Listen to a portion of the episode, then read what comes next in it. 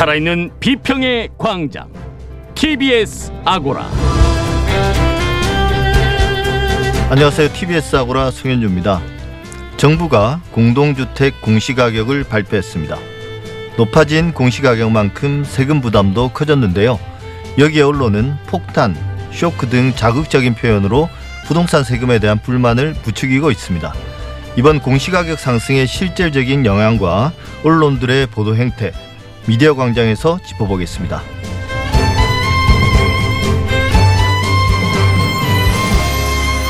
유력 일간지들의 유료부수 조작의 여진이 계속되고 있습니다. 시민단체에 이어 여당 국회의원들까지 조선일보와 ABC협회를 고발하기까지 했고 언론계 내부의 자성 움직임도 없지 않습니다. TBS 창에서는 유력 신문들의 유료부수 조작, 불공정 행위가 언론 시장을 구체적으로 어떻게 왜곡하는지 지역의 소규모 풀뿌리 언론의 목소리를 통해 들어보겠습니다. TBS 아고라 지금 시작하겠습니다.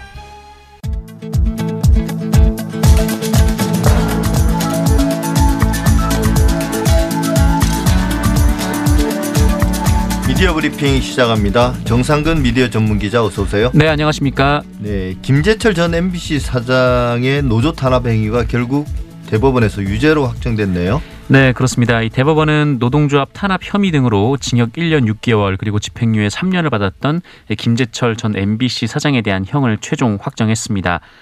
아, 김재철 전 사장은 노조 조합원들을 직무 현장에서 배제하고 인사 조치를 통해서 어, 노조 탈퇴를 유도한 혐의를 받았는데요. 2010년부터 아, 2013년까지 재임을 하는 동안 그 노조 조합원 9명을 해고했고요. 80여 명을 징계를 했고요. 그리고 70여 명을 전보 조치했습니다. 예, 사실 저도 그 당시가 많이 기억나는데 네네. 김재철 사장 GMC, MBC는 정말 그야말로 암흑기라고 해도 과언이 아니었죠. 네, 맞습니다. 그 MBC 대주주가 방송문화진흥회인데요. 예. 아, MBC 사장을 선임하는 기구이기도 합니다. 어, 여기에 이제 이사장이 김우룡 씨였는데요. 당시에 어, 당시 2010년 이 신동아와의 인터뷰에서 아, 김재철 사장이 큰 집, 그러니까 청와대를 의미하고요. 이 큰 집에 가서 조인트를 맞고 깨진 뒤에 좌파를 정리했다 이런 말을 한 적이 있습니다.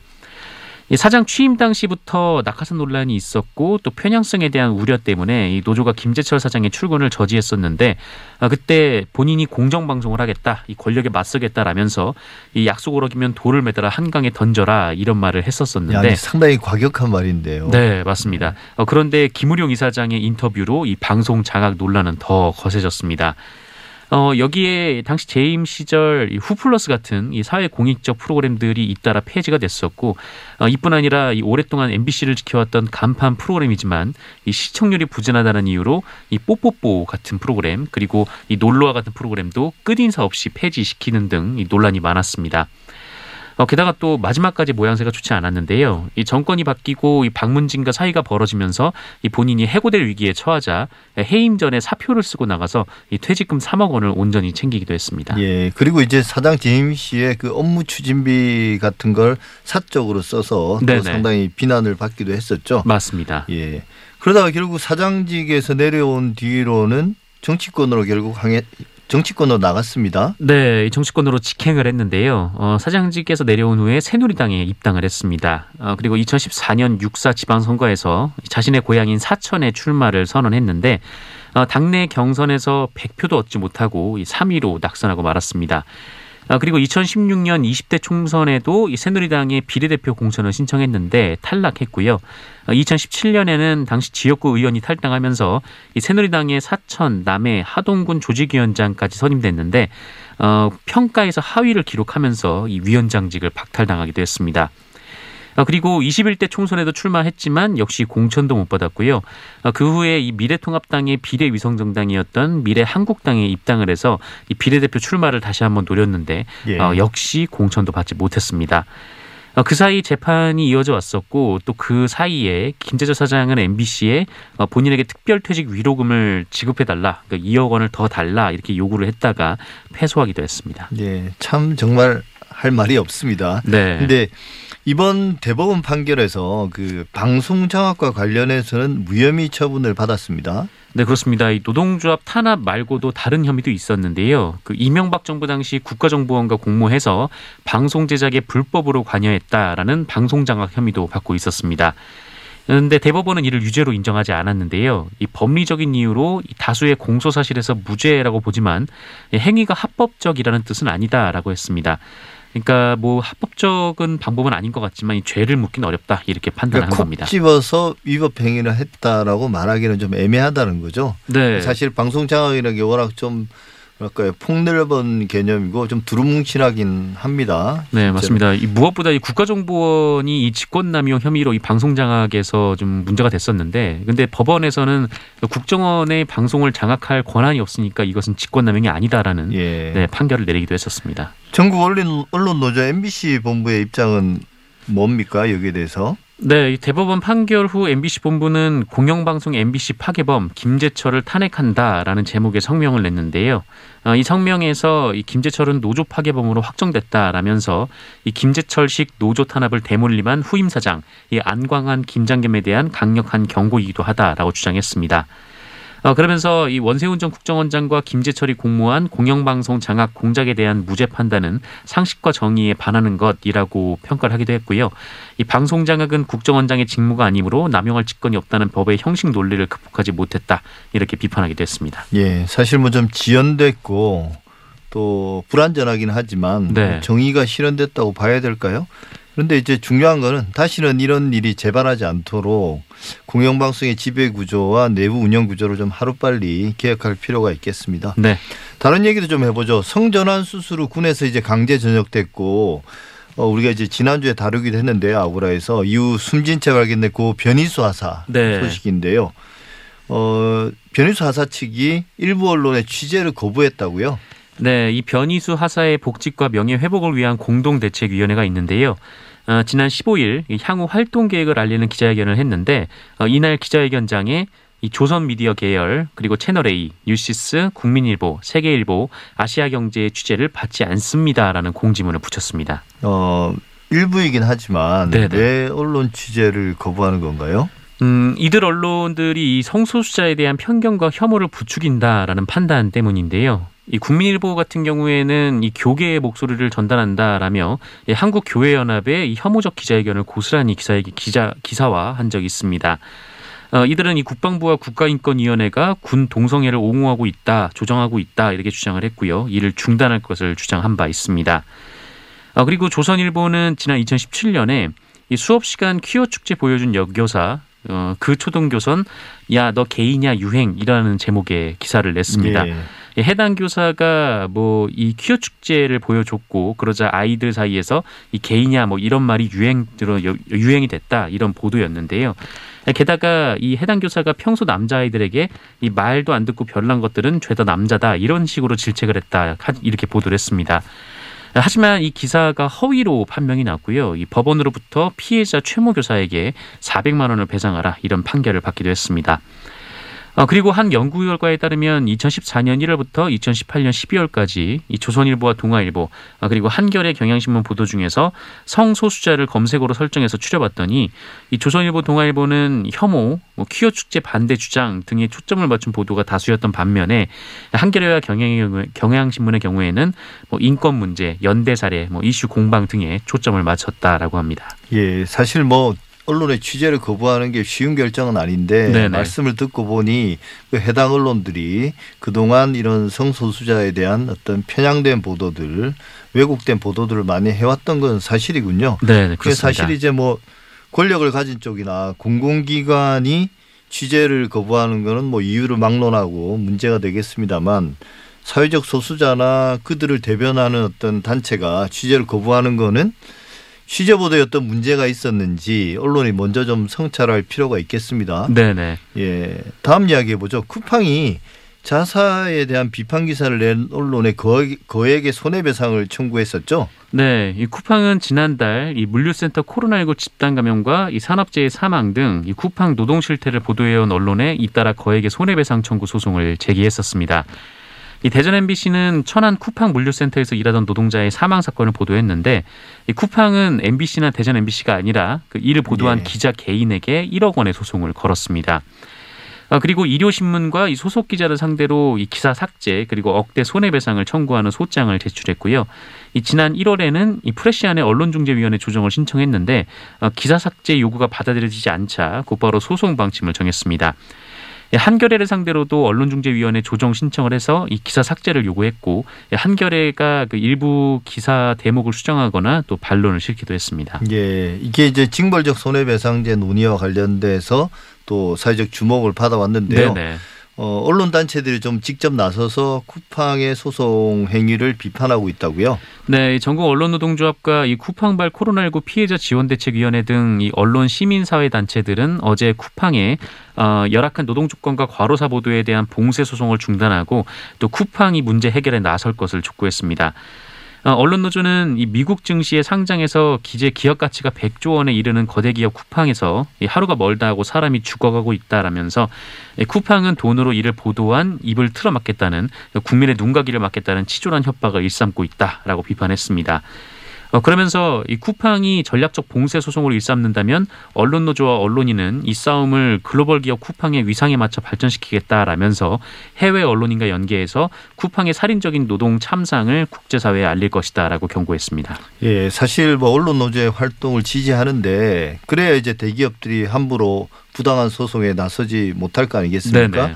어, 그런 소송들이 오히려 이제 브랜드 가치나 기업의 명성을 어, 부정적인 영향을 미칠 테니까요. 그런데 좀 언론의 보도는 별로 없는 것 같아요. 언론 노조가 활동을 하긴 하지만 네, 그 점은 맞습니다. 좀 아쉽네요. 근데 이제 쿠팡의 이런 전략이 언론을 잘 알고 대응하는 것이다. 아, 이런 지적도 나오고 있습니다. 네, 실제로 그렇습니다. 이게, 그 언론중재위원회 같은 이 중재기구를 거치지 않고 소송으로 직행하고 있는데요. 지금 쿠팡이. 어, 사실 이 조정 절차가 큰 구속력을 갖지 않고 있음을 잘 알고 행한 것으로 보이고요. 어, 그리고 언론사가 아니라 이 기자 개인에게 억대 소송을 건 것은 이 회사를 대상으로 소송을 거는 것보다 훨씬 더 기자들을 위축시키게 됩니다. 그렇죠. 그러니까 언론을 잘 알고 대응하고 있다라는 것이죠. 어, 실제로 이 신미 민원련 이 사무처장에 따르면 이 쿠팡은 지금까지 이 조선일보와 YTN 그리고 문화일보 등 여기서 이제 언론인들을 대거 영입을 했고 또 억대 연봉을 주면서 임원으로 채용을 하고 있다라고 합니다. 그러니까 이들이 이 실제 언론인들이다 보니까 이 비판 기사를 막는 방식을 잘 알고 또 역할을 하고 있는 거 아닌가 이렇게 의심이 갈 수밖에 없는데요.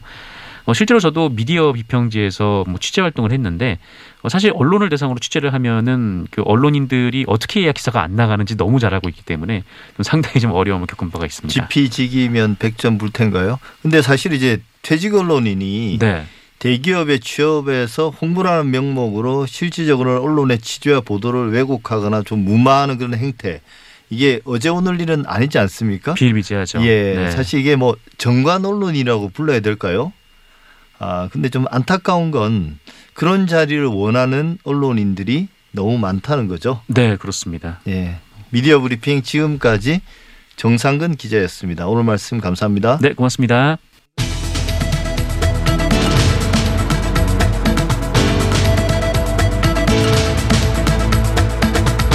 이슈의 논점과 사실관계를 짚어보는 미디어 광장. 정부가 올해 보유세의 기준이 되는 공동주택 공시가격을 발표했습니다. 전국 평균 19.08%. 2007년 이후 가장 높은 상승률이라고 합니다.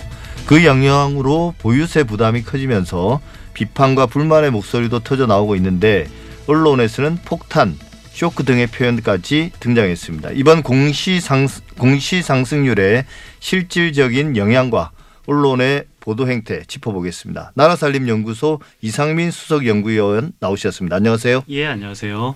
예, 지난 15일이죠. 그 전국의 공동주택 그러니까 아파트에 예. 주로 이제 아파트니까 공시가격이 발표됐습니다. 이제 가장 큰 상승폭을 기록했다는데 지역별로도 좀 차이는 있고요. 실제 어느 정도 올랐습니까? 예, 뭐 전국 평균 20% 가까이 정도 올랐고요. 예. 뭐 많이 올라간 거죠. 뭐 서울도 전국 평균이랑 비슷한 한 20% 정도 올랐습니다. 근데 또 특히 이게 강북 구, 강북 3구라고도 하나요? 뭐 예. 강북구, 노원구, 도봉구가 뭐 한 25, 도봉구 같은 경우 26%, 노원구 같은 경우 한 34% 정도 올랐으니까 예. 이 강북구도 많이 올랐다라고 이해하시면 될 것 같습니다. 예. 근데 이제 또 특별히 눈에 띄는 게 세종시 같은 경우는 예. 공시가격이 무- 무려 70%까지 올랐다고 하는데요. 그렇죠. 1년 사이에 이렇게 확 오를 수 있나요? 예, 실제로 많이 가격이 상승을 했고요. 예. 그리고 뭐 공시 가격 현실화도 있고요. 뭐 예. 굉장히 많이 올랐습니다. 예, 세종시 뭐 이게. 세종시 아파트는 내내 예. 그뭐 논란 화제가 되긴 했죠. 왜 이렇게 그렇죠. 아파트 값이 오르는가? 근데 방금 말씀하신 것처럼 공시가격 현실화 이 영향도 있다는 거잖아요. 예. 그러면 지금까지 이제 공시가격이 현실화된다는 건 그 전까지는 비현실적이었다는 건데 그렇죠. 어느 정도 현실화된 겁니까? 실제 거래되는 가격 대비해서. 그러니까 이 공식 가격이라는 것이 사실 우리가 익숙해서 그렇지 생각해 보면 굉장히 좀 기묘한 개념이에요. 예. 그러니까 내 실제 시장 가격 시가가 있고 예. 그런데 시가대로 세금을 내는 것이 아니라 공식 가격을 시가와 별개로 따로 산정을 하고 예. 거기에 대해서 세금을 낸다라는 것은 조금 좀 이상한 개념이긴 하죠. 그렇기 예. 때문에 뭐 공식 가격을 시가 현실화에 맞춘다라는 정책적 목표는 저는 굉장히 바람직하다고 보는데요. 근데 지금 목표치가 한 70% 정도가 돼요. 그러니까 네. 아직까지도 뭐 100%, 뭐 90%와는 거리가 굉장히 멀고요. 그래서 지금도 뭐 70%까지는 아니고 목표치가 2023년도까지 이 현실화율, 그러니까 시가와 공시 가격을 한 70% 정도까지 하겠다라는 것을 예. 목표로 하고 있습니다. 예. 근데 이번에 좀 많이 올랐다는 거죠. 그 공시가격 현실화된 비중이. 예, 그런데 이번에 그러니까 오른 이유는 뭐 결과적으로는 두 가지죠. 실제로 가격이 올랐기 때문에 공시 가격이 오른 부분도 있고요. 예. 그리고 가격이 오른 것보다 공시 가격 현실화 목표 때문에 공시 가격이 오른 부분도 있는데요. 근데 그 둘 중에서 어느 것이 더 중요한 요인이냐라고 보면 실제 가격이 오른 것이 예. 훨씬 더 중요한 요인입니다. 예. 그게 대표적인 게 이제 그 예, 세종시와. 그다음에 강북 3구 예, 이쪽에 그렇죠. 가격이 많이 올랐다는 거죠. 예, 그러니까 이제 공시가 상승률이 높으니까 그 예. 이유는 이제 그 두 가지 말씀하셨고요. 그만큼 보유세도 크게 오를 텐데요. 그렇죠. 근데 대부분 언론들이 이게 종부세 폭탄이다, 예, 세금 폭탄이 터졌다 이렇게 표현하고 있습니다. 예, 예. 충분히 예상됐던 거 아닙니까? 작년에 이 이제 부동산 사법 개정을 할때 어, 실제로 그 세금은 어느 정도 늘, 늘었습니까?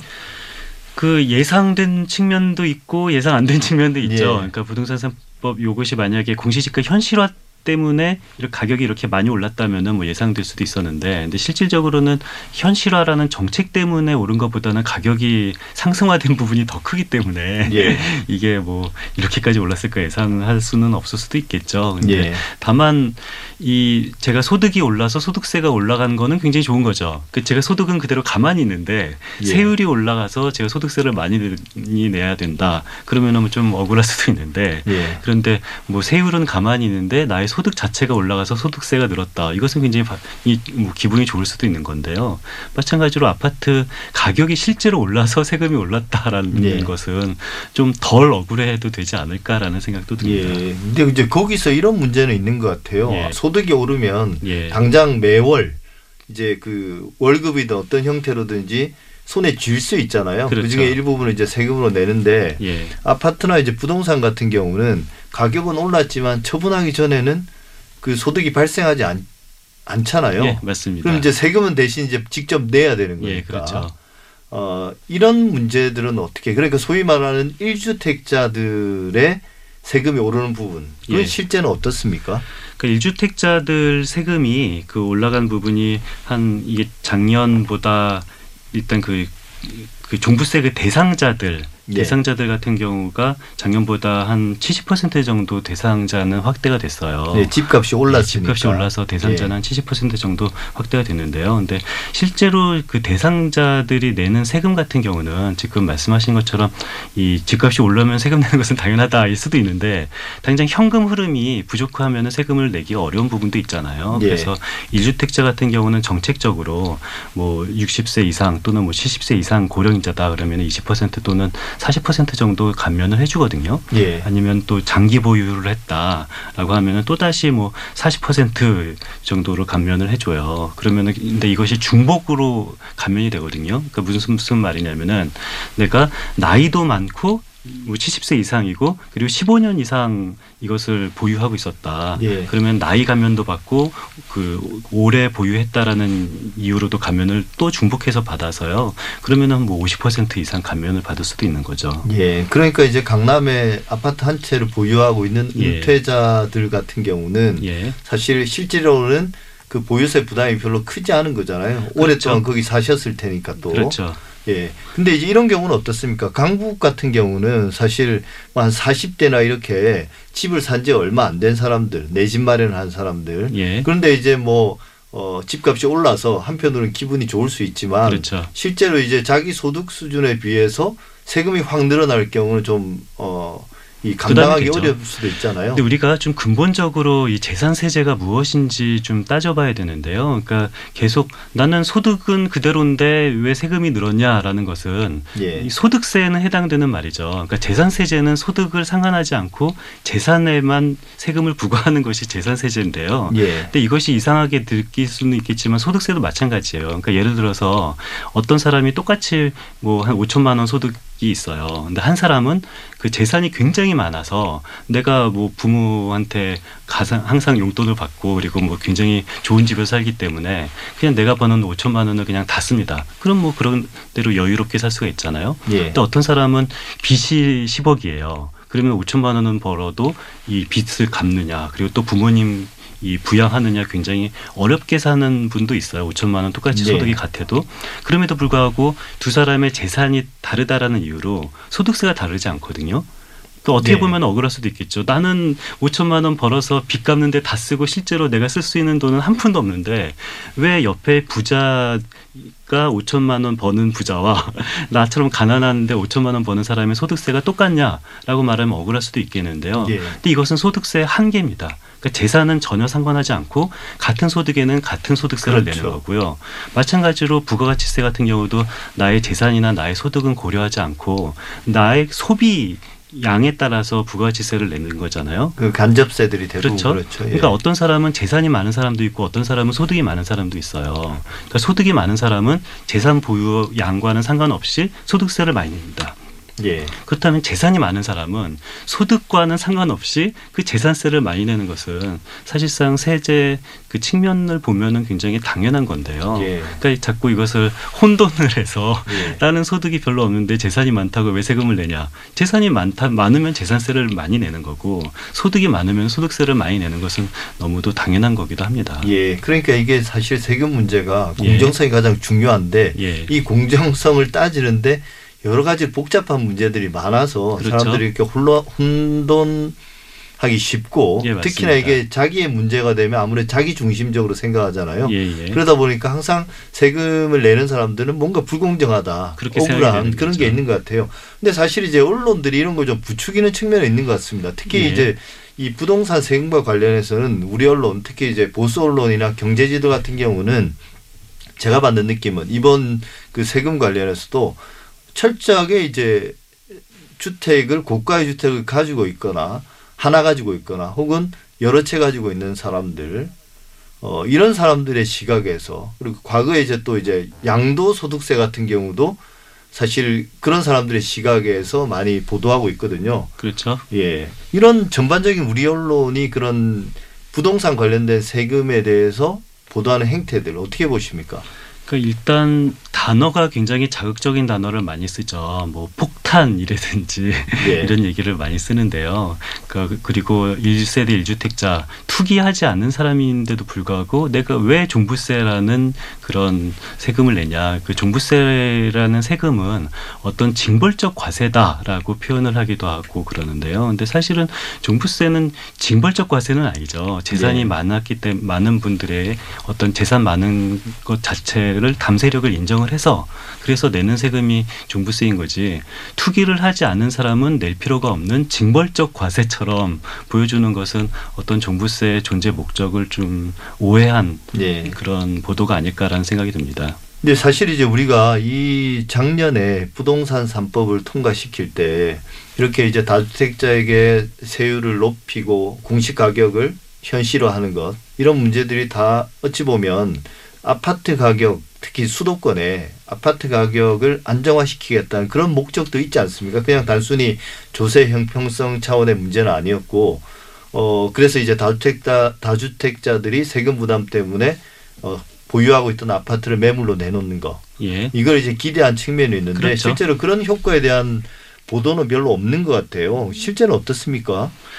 이론적으로는 보유세 강화가 어떤 부동산 투기를 막는 데는 굉장히 효과적이다라고 알려져 있어요. 예. 왜냐면은 이 부동산을 보유하는 목적이 실제로 이 부동산을 보유를 해서 내가 부동산의 효용을 누리고 있다라고 하는데 그런데 그 부동산 이 보유세가 올라가는 것만큼 그럼 내가 효용을 누리지 않고 어떤 나중에 시가 상승을 위한 목적으로 만 가지고 있는 부동산 같은 경우는 굉장히 부담이 되거든요. 살지 않는 집이죠. 그 그렇죠. 효용을 누린다는 게 예, 예. 살지 않는 집. 살지 않는 집 가지고 이 굉장히 부담이 돼서 여기 이것 때문에 어쩔 수 없이 좀 시장에 더 많은 매물로 나온다라는 것은 뭐 이론적으로는 맞습니다. 예. 근데 뭐 실질적으로는 얼마나 이것이 유효한지는 모르겠는데요. 근데 예. 저는 사실 조금 안타까운 것은 이, 이 종부세 같은 이 보유세를 강화하고 그리고 취득세와 같은 거래세를 낮추는 것은 어떤 뭐 부동산 투기를 막는다라는 그런 단기적인 정책 이전에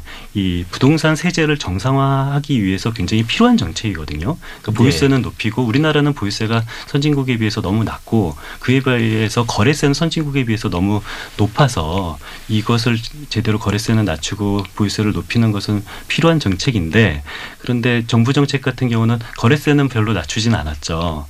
왜냐하면 정부 같은 경우는 어떤 부동산 세제 정상화라는 목적보다는 부동산 가격 억제다라는 그런 예. 목적에 따라서 정책을 시행한 것 같은데요. 근데 조금 더 큰 중장기 계획을 가지고 부동산 시장 그리고 부동산 세제 정상화라는 측면으로 바라보는 것이 어떨까라는 아쉬움은 있습니다. 예. 그러니까 방금 제가 여쭤본 것에 대해서 제가 기사를 한번 찾아보니까 예. 실제로 이제 한 연합뉴스 기사에서는 이 6월 1일 그 세제가 실제로 적용되는 그 부담해야 되는 그게 기준일이라고 그러대요. 그렇죠.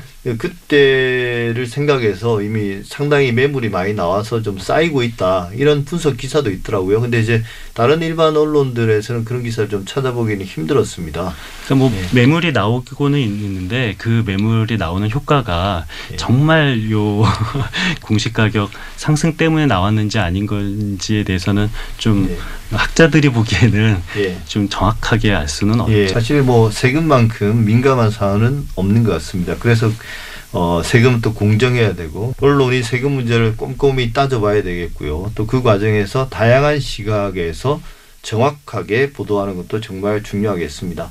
네, 지금까지 이상민 나라살림연구소 수석연구위원과 말씀 나눴습니다. 감사합니다. 예, 감사합니다.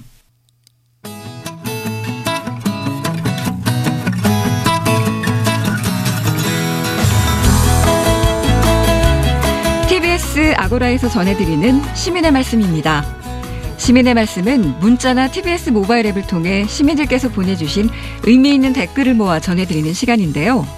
이번 주 소개해드릴 프로그램은 평일 저녁 7시 30분에 방송되는 본격 시민 우대 방송 천만의 말씀 황현희입니다. 이 천만의 말씀은 기존 라디오 방송을 채운 정치인이나 전문가, 연예인 대신 하루하루 열심히 일상을 살아가는 우리 이웃들이 주인공인 프로그램인데요. 매일 쏟아지는 뉴스 속 우리 사회 현안과 문제들을 들여다보고 당사자들의 이야기를 직접 듣는 새로운 시민 참여 프로그램입니다. 첫 방송부터 우리 사회 뜨거운 이슈들을 다뤘는데요. 백신이 치매를 유발한다? 판치는 허위 정보, 가짜 뉴스에 대한 시민들의 이야기를 들어봤고요. 최근 끊임없이 나오는 학교 폭력 논란에 대해 청소년 정책 자문단으로 활동하는 학생들의 이야기를 들어봤습니다. 또 여성 노동자들의 열악한 노동 환경에 대한 주제를 다루면서 학습지 교사, 제빵 기사, 그리고 타워 크레인 조종사로 일하는 여성 노동자들이 직접 출연해 현장의 목소리를 전했는데요. 그리고 가수가 아닌 시민 윤도현 씨가 출연해 생활 속에서 누구나 실천할 수 있는 환경 이야기를 다뤘습니다. 자, 천만의 말씀 황현희입니다를 청취한 시민들은 과연 어떤 말씀을 주셨을까요? 7523님, 퇴근길에 우연히 듣게 됐습니다. 자칫 부담스러울 수 있는 사회적 이슈들을 다루면서도 결코 무겁거나 가볍지 않게 시민들의 실제 목소리를 들을 수 있어서 너무 좋습니다. 계속 응원하겠습니다. 하셨고요. 푸른 요정님, 구구절절 옳은 말씀이네요. 이 시민들의 가공되지 않은 다양한 의견에 황현희 씨의 위트 있는 진행까지 더해져 편안하면서도 유익한 시간입니다. 사람을 위한 방송, 시민들이 좀 더 살기 좋은 세상이 됐으면 합니다. 해주셨고요. 또 6023님, 정치인들, 기관 관계자들의 자기 주장이 아니라 내 이웃의 이야기여서 너무나 좋습니다. 좋은 취지의 프로그램이네요. 장수 프로그램 되시길 바래요. 또 TAN76님은 진짜 우리 국민들이 처한 현실이 어떤지 더 다양한 현장의 많은 분들의 이야기가 전해지면 좋겠습니다. 이 천만의 말씀은 나라 정책 만드시는 분들이 꼭 들어야 할 프로그램 같아요. 라고 의견 보내주셨습니다. 또 많은 분들이 시간 좀 늘려주세요. 이런 프로그램들 좀 많이 만들었으면 좋겠습니다. TBS의 새로운 시도 너무 좋네요. 이런 글들도 꽤 많이 보내주셨는데요. 하지만 그 밖에도 이 아이디 GOAL님은 여성 노동자 처우 개선을 이야기하면서 다 맞다고 네네 이렇게 고개만 끄덕이는 건 좀 아니죠. 진행자라면 자신의 생각, 중심이 있어야 하는 것 아닙니까? 주제에 따라 편향된 반응 보이지 맙시다 하셨고요. 8802님은 공감 못하면서 본인 경험처럼 이야기하지 맙시다. 이런 프로그램 진행하려면 진행자의 자기 관점과 공감 능력, 진실성이 있어야 하지 않을런지요 해주셨고요. 또 수다쟁이님은 사회 이슈를 바라보는 시민들의 다양한 의견이 존재한다는 것 잊지 말고 편향되지 않게 때로는 반대되는 의견도 수렴해서 방송해 주세요 해주셨습니다. 그리고 8114님, 진짜 어려운 프로그램이 될 것 같아요. 제작진들은 좀 더 깊이 고민하고 이슈에 접근했으면 합니다. 자기 목소리를 내지 않고 묵묵히 일하는 사람들, 진짜 그런 사람들의 목소리를 담아주세요 해주셨고요. 또 9306님, 황현희 씨, 풍자나 호통 개그, 사이다 방송 부탁합니다. 짧지만 임팩트 넘치는 선한 영향력을 가진 방송 기대하겠습니다. 또 꿈소미님은 현실감 있는 생활 이슈들 꾸준히 다뤄주세요. 깨어있는 시민들을 위한 방송, 함께 고민하고 실천하게 만드는 방송, 진짜 우리 사회에 필요한 방송으로 자리 잡기를 바랍니다. 이렇게 다양한 의견을 보내주셨습니다. 앞으로도 시민의 말씀은 각 프로그램마다 시민들께서 보내주시는 다양한 의견들 잘 모아서 전해드리겠습니다. 많은 청취와 다양한 의견 보내주시기 바랍니다. 지금까지 시민의 말씀이었습니다.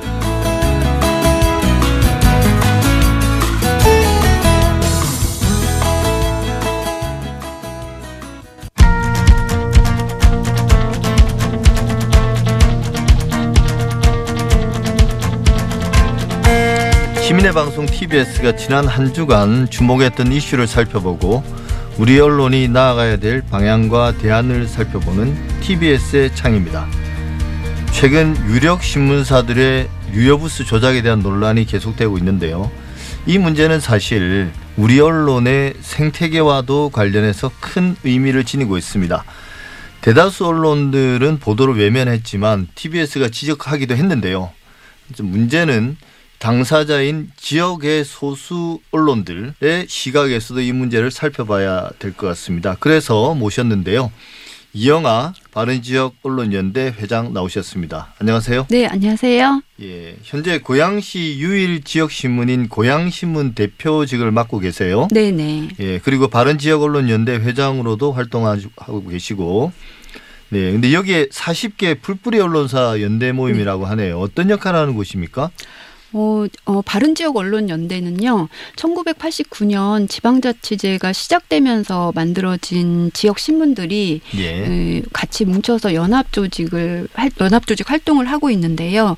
그러니까 지역에서 비교적 건강한, 그 다음에 독립, 편집권이 조금 독립되어 있고, 예. 지역 사회의 어떤 민주주의를 풀뿌리 민주주의를 실천하는데 이바지하는 좀 건강한 지역 신문들의 연합체라고 보시면 됩니다. 예, 사실 우리가 편견을 가지고 있지만 지역 언론 하면 그 지역에 이제 뭐 건설업자라든지 네. 유지 이런 사람들이 어, 만들어서 뭔가 정치적 영향력을 행사하거나 이권을 얻는데 활용하거나 이런 이미지들이 강하거든요. 네. 근데 사실 또 지역에 가보면 그런 소규모의 일종의 시민 언론들이 많이 생겨났고 또 왕성하게 활동하고 있는 것도 맞습니다. 그 말씀인 거죠. 그 음. 네, 네. 이 단체는 그런 어떤 건전한 시민 언론, 소규모 시민 언론들의 모임이다. 네.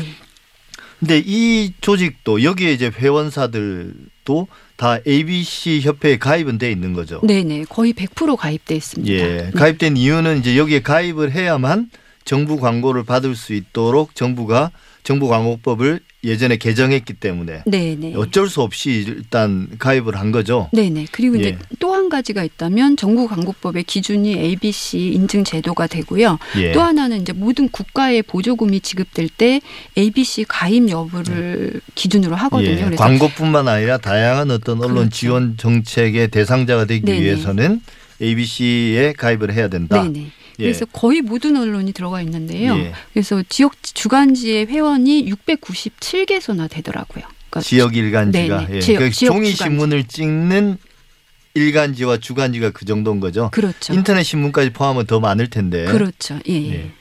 그런데 그래서 최근에 이 ABC 협회의 어떤 유료 부스 조작 그 예. 실체가 드러났는데 어 뭐 성명을 내시기도 하셨지만 이걸 보면서 어떤 생각이 드셨습니까? 저는 딱 이걸 물론 이제 그런 이제 의심들은 계속 간간히 있었는데 그렇죠. 이렇게 예. 구체적인 데이터로 나오니까 첫 생각은 정말 배신감을 많이 느꼈거든요. 예. 그러니까 어떤 거냐면 ABC가 이제 국가 어떤 보조금 지급이나 기금의 지원 대상이 되기 때문에 예. 음, ABC는 지역 신문에는 약간 갑이었어요.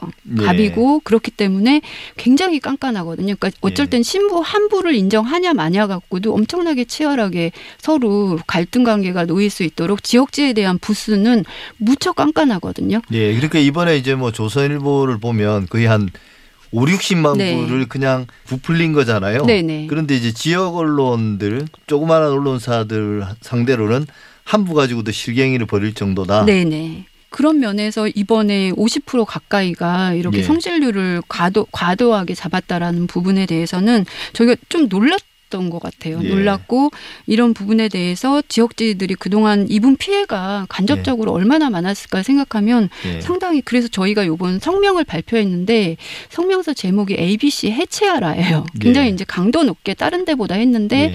그 부분은 지역 신문의 건전한 육성에 ABC가 오히려 장애 요소가 되었다는 예. 거예요. 근데 구체적으로 이게 어떤 면에서 해체해야 될 필요성까지 제기되는 건가요? 이제 뭐 ABC가 처음에 만들어진 취지 그다음에 예. 운영의 원리 이 자체가 나쁜 것은 아니에요. 나쁜 예. 것은 아니지만 저희가 이제 해체하라고까지 강도 높게 비판을 한 것은 원래 ABC가 가졌던 게 투명한 부스 공개였거든요. 근데 예. 그 부분을 약 약한 신문들한테는 적용하고 강한 신문들한테는 적용하지 않았다는 이중의 잣대에 대해서 과감한 개혁이 필요하다는 의미이고요. 예. 이 제도 자체를 부정하는 것은 아니에요. 그래서 예. 기구의 어떤 혁신을 요구하는 거고 그리고 저희가 보면은 이 중앙일간지의 언론의 이 매체 영향력이 엄청나게 지금 부풀려져 있잖아요. 그건 예. 뭐냐 하면 지역에서 건전한 신문들이 아래로부터 성실하게 해서 그 지역에서는 여론 형성을 꽤 하고 있는데 광고 단가나 이런 조정에서는 지역에서 여전히 불리하거든요. 예. 그게 이제 전형적인 불공정 그렇죠. 행위죠. 네네. 시장에서의. 네, 네. 차라리 ABC가 개입하지 않았다면 지역지가 조금 더 광고 단가나 이런 면에서 유리한 입장을 차지하지 않았을까 네. 싶습니다. 그러니까 실질적인 영향력이라든지 혹은 이제 그 독자 확보라든지 이런 것들이 제대로 반영되지 않는다. 네네. 어, 실제 이제 지역에 물론 편차는 크겠지만 네네. 뭐 지역의 상황은 어떻습니까? ABC 협회에서 조사하는 거 아까 말씀하신 것처럼 한 부가 가지고도 이제 실갱이를 벌인다고 하는데 사람들은 이제 똑같이 의심할 거예요. 지역 언론도 뭐 다르지 않을 것이다. 네. 근데 지역 언론에서 발행 부스나 유료 부스는 어떤 식으로 더 정확하게 예, 예. 계산이 되는 건가요? 어, 지역지, 지역 주간지 같은 경우에는 제가 있는 주간지 같은 경우에는 거짓말을 할 수가 없어요. 예. 왜냐하면 대부분이 우편으로 발송되거든요. 예. 그렇기 때문에 구독료 수입 총액에서 한부 구독을 나누게 하면 정확하게 부수가 나와요. 예. 그야말로 지역 신문이야말로 거의 90% 가까운 정확률을 보이거든요. 그것은 예. 지표로 정확하게 나오기 때문에 여기서 속일 수도 없고요. 다만 이제 실강의를 아까 버린다는 부분은 현장 판매가 있잖아요. 예. 그럼 현장 판매에 대해서 이거 현장에서 진짜 판매했다. 나 ABC는 아니다. 뭐 이렇게 실강의를 하는 일부 부수지 예. 기본적인 8, 90%는 아주 정확합니다. 왜냐하면 예. 구독료 나누기 수입 이렇게 되기 때문에 그 부분에 대해서는 일간지처럼 직접 배송해서 지국으로 가서 중간에 뭔가 뻥튀기 할 수 있는 이 시스템 네. 자체가 안 돼요. 예. 그러면 이제 지역에서는 그런 나름 ABC가 정확한 조사를 했다면 네. 어- 어떨 때는 위압적으로 느껴질 만큼 네. 강압적으로 어, 정확한 조사를 했다면 지역 단위에서는 그럼 공정한 경쟁이 이루어지고 있는 건가요? 전혀 그렇지 않죠. 저희가 돈은 꼬박꼬박 1년에 내면서 ABC 활동을 하지만 예. 실제로는 어, 정부 보조금 받는데 기준이 되어서지 광고에는 하나도 도움이 안 돼요. 아, ABC 한게. 사실은 많은 네. 분들이 ABC 협회의 그런 공사 자료는 예. 어, 정부 광고의 단가를 결정하는데 가장 중요한 영향을 미친다 이렇게 이해하고 있거든요. 네, 근데 네. 지역 언론에 대해 그리고 실제로 이제 중앙 언론들은 그렇게 하고 있고 네, 네. 어, 세 등급으로 나눠서요. 그리고 이제 그래서 광고 단가를 정하고 또 어, 그 신문 운송 비용을 이제 보조해 주는 네. 그걸로 쓰인다고 하지 않았습니까? 근데 이제 지역에서는 그게 기준이 되지 않나요? 네네. 지역으로 내려오면 예를 들면 이제 고양시 같은 경우에는 경기도 일간지들이 40개가 돼요. 예. 40개가 되는데 그 40개 중에서 고양시에 배포되는 신문이 100부 이상인 데는 많지 않아요. 거의 없다고 예. 보시면 그러니까 되거든요. 경기도 전체를 네. 놓고 보면 좀 그렇죠. 되겠지만 네. 고양 시내 시만 놓고 보면 그 정도 안 된다. 네. 그럼 이제 고양신문 같은 경우 그들보다는 훨씬 많은 부스를 유료 부스를 갖고 있고 독자도 갖고 있지만 예.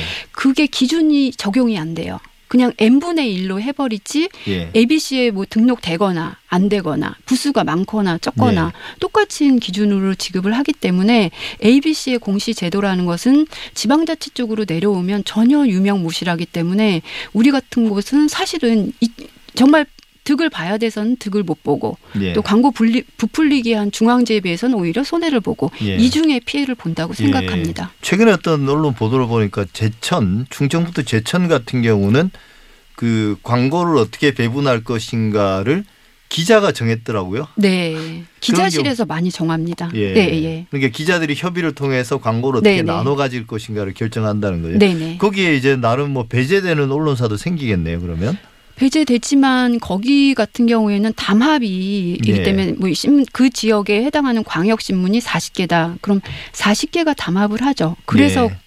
대, 대부분 예. 이제 협상을 해서 n분의 1 나누기를 가져가기 때문에 그 만약에 경기도다 그러면은 경기도에 28개 시군이 있잖아요. 예. 그럼 어떤 신문은 28개 시군에 지역 광고, 정부 광고만 받아도 그 신문을 내긴 낼 수가 있는 거예요. 그러니까 예. 사이비 언론을 양상하는데 예. 그게 많은 도움이 되죠. 예. 그러니까 뭐 실질적으로 발행 부수도 얼마 안 되고 독자들의 영향력도 없지만 그냥 일종의 좀비 기업처럼 그렇죠. 광고로 연명할 수 있는 그런 기반이 된다. 그렇죠. 그리고 현실적으로 말씀 들어 보면 ABC 협회는 지역 언론에게는 아무 쓸모없는 조직이 된 거네요. 그렇죠. 지금 현실에서는 그렇죠. 예. 예. 뭐 중앙 언론은 나름의 역할이 있겠지만 네. 그 자료의 의미가 조작된 자료이긴 하지만 네. 조작이 안 된다면 의미는 있겠지만 지역 언론에서는 아무 필요 없는 그렇죠. 지역은 지역의 규칙대로 돌아가는 거네요. 그 관행대로 돌아가는 예, 거죠. 관행이죠. 정확하게는 예, 예. 네. 관행에 따라서 해오던 대로 어 그런 과정에서 결국은 이제 지역 정부가 지역의 언론들에게 나름 뭐 어떤 갑질을 한다거나 네. 어떤 언론을 통제하는 그런 문제도 있지 않습니까? 그 정부 광고를 통해서. 일부 타 지역 사례를 보면 어, 자치단체장에 대해서 좋게 쓸 때는 예. 뭐 광고를 좀 주다가 예. 나쁘게 쓰거나 비판을 좀 강하게 하면 광고를 끊었다가 뭐 이런 식으로 하기 때문에 이런 부분에 대한 시장 질서를 법으로 조례로 정하지 않고서는 자- 사실 언론이 지방 권력을 감시하고 하는 기능을 제대로 발휘하기가 네. 어렵습니다. 그러니까 원칙 없이 네. 그러니까 뭐 말씀하신 거 이게 조례도 일종의 법이니까 네. 그런 것들을 지방 정부가 세워서 그 원칙에 따라서 광고를 배분을 하면 광고 때문에 지방 정부의 눈치를 보지 않고 제대로 된 그렇죠. 언론 활동을 할 텐데 네, 네. 이번에 이제 뭐 당진에서 있었던 일처럼 네. 뭐 공무원에 대해서 좀 뭐 부정적인 보도를 했다고 해서 신문도 끊어버리고 네. 뭐 나중에 이제 때가 되면 정부 그 지역 정부의 광고도 뭔가 통제를 하려고 할 것 같아요. 그렇죠. 충분히 예측될 네, 네. 수 있는 일인데 네. 네. 근데 이제 마지막으로 이 결국 정부 광고라는 게 네. 뭐 중앙 정부든 지역 정부든지 간에 네. 이 광고가 광고 효과도 있지만 또 한편으로는 이 언론에 대한 지능 정책 네. 그러니까 우리가 쉽게 이야기하면 이제 지원이잖아요. 네, 네. 어, 이번 참에 예. 이번 일을 계기로 어, 전반적으로 정부의 언론 지원 정책 네. 이걸 다시 손보고 네. 다시 이제 정리해야 된다 이런 의견들이 많습니다. 네, 네. 어, 구체적으로 어떤 방식으로 좀 가야 된다고 보십니까? 지역 언론의 입장에서. 어, 일단 이제 ABC 사태로 터지긴 했지만 사실은 이런 문제가 앞으로 계속 터질 거라고 생각하거든요. 예. 그래서 저는 정부의 언론 개혁의 핵심이 어, 예를 들면 뭐 중앙지 몇 개를 이번 뭐 이렇게 해서 이제 압박하자 막 그런 거는 아닌 것 같고요. 예. 시장의 논리대로 갔, 갔으면 좋겠어요. 예. 그러니까 새로운 시장의 논리는 뭐냐 하면 기존까지는 우리가 중앙 집권적 체제에 있었단 말이에요. 그렇기 때문에 중앙지 중심의 언론 시장이 형성됐어요. 예. 그럼 지금 이제 문재인 정부가 분권을 강화하겠다고 했고 실제 분권이 강화되고 있거든요. 그러면 그거에 발맞춰서 지역 신문이 언론 시장의 중심 축으로 일어설 수 있도록 건전하고 좀 민주주의에 이바지하는 지역 신문을 육성하는 정책을 과감하게 실행하는 것이 언론 개혁의 핵심이라고 보거든요. 예. 그렇게 되면은 시장 구조도 바뀔 수 있고요. 그다음에 그 그리고 실질적으로 개혁의 중심에 언론이 설 수 있다고 보거든요. 지역 시장에서 건전하게 성장할 수 있는 지역 신문을 과감하게 정부가 좀 육성을 해라. 예. 그것이 언론 개혁의 초점이라고 생각합니다. 예. 결국 뭐 언론을 압박하거나 특정 언론을 뭐 목적을 가지고 네. 지원하거나 이런 형태가 아니라 네, 시장의 질서를 바로 세우는 것. 그렇죠. 사실 이게 이제 1990년대부터 시작된 그런 시장 왜곡, 교란 행위가 지금까지 계속되고 있는 거죠. 네, 네, 이걸 이제 이번에 어, 좀 바로 세울 필요가 있고 그게 이제 ABC 협회를 바꾸는 것, 또 네. 지역에서도 나름의 시장 질서를 세우는 것. 네, 네. 아 그게 이제 네. 시발점이 돼야 되지 않을까 네, 네. 싶습니다. 네, 예, 저희 같은 지역 주간지가 ABC 전체 회원이 1,613개예요. 예. 근데 거기에서 절반 가량이 지역 저희 같은 지역 주간지거든요. 근데 ABC 협회는 민간 기구 협회의 기능을 갖고 있잖아요. 근데 저희가 한 1인 1표거든요. 그러니까 조선일보도 한 표고 고양신문도 한 표예요. 예. 근데 이사 구성에 있어서는 중앙지 여섯 명 여섯 명 그다음에 경제지 두 명, 그다음에 지방 일간지 두 명 이런 식으로 해서 지역 주간지는 절반 정서가 회원을 차지하고 있지만 단 한 명도 이사로 진입할 수가 없거든요. 예. 그래서 이번 기회에 이사의 구조를 혁신하고 예. 그래서 전문가도 도입하고 저희 같은 건전한 지역 신문도 이사로 들어갈 수 있게 해서 ABC 전체에 대한 시스템 전체를 혁신해야 된다고 생각합니다. 예. 이렇게 ABC 협회 자체의 어떤 어, 의사결정 구조를 일단 네. 어, 합리화하는 것. 네네. 어, 그 대표성을 지닐 수 있도록 그래야 이제 전체를 대표하는 합리적인 결정을 내릴 수 있겠죠. 그렇죠. 예, 그 부분도 중요한 점인 것 같습니다. 네네. 예. 네, 지금까지 이영아 바른지역언론연대 회장이셨습니다. 오늘 말씀 잘 네. 들었습니다. 네, 감사합니다.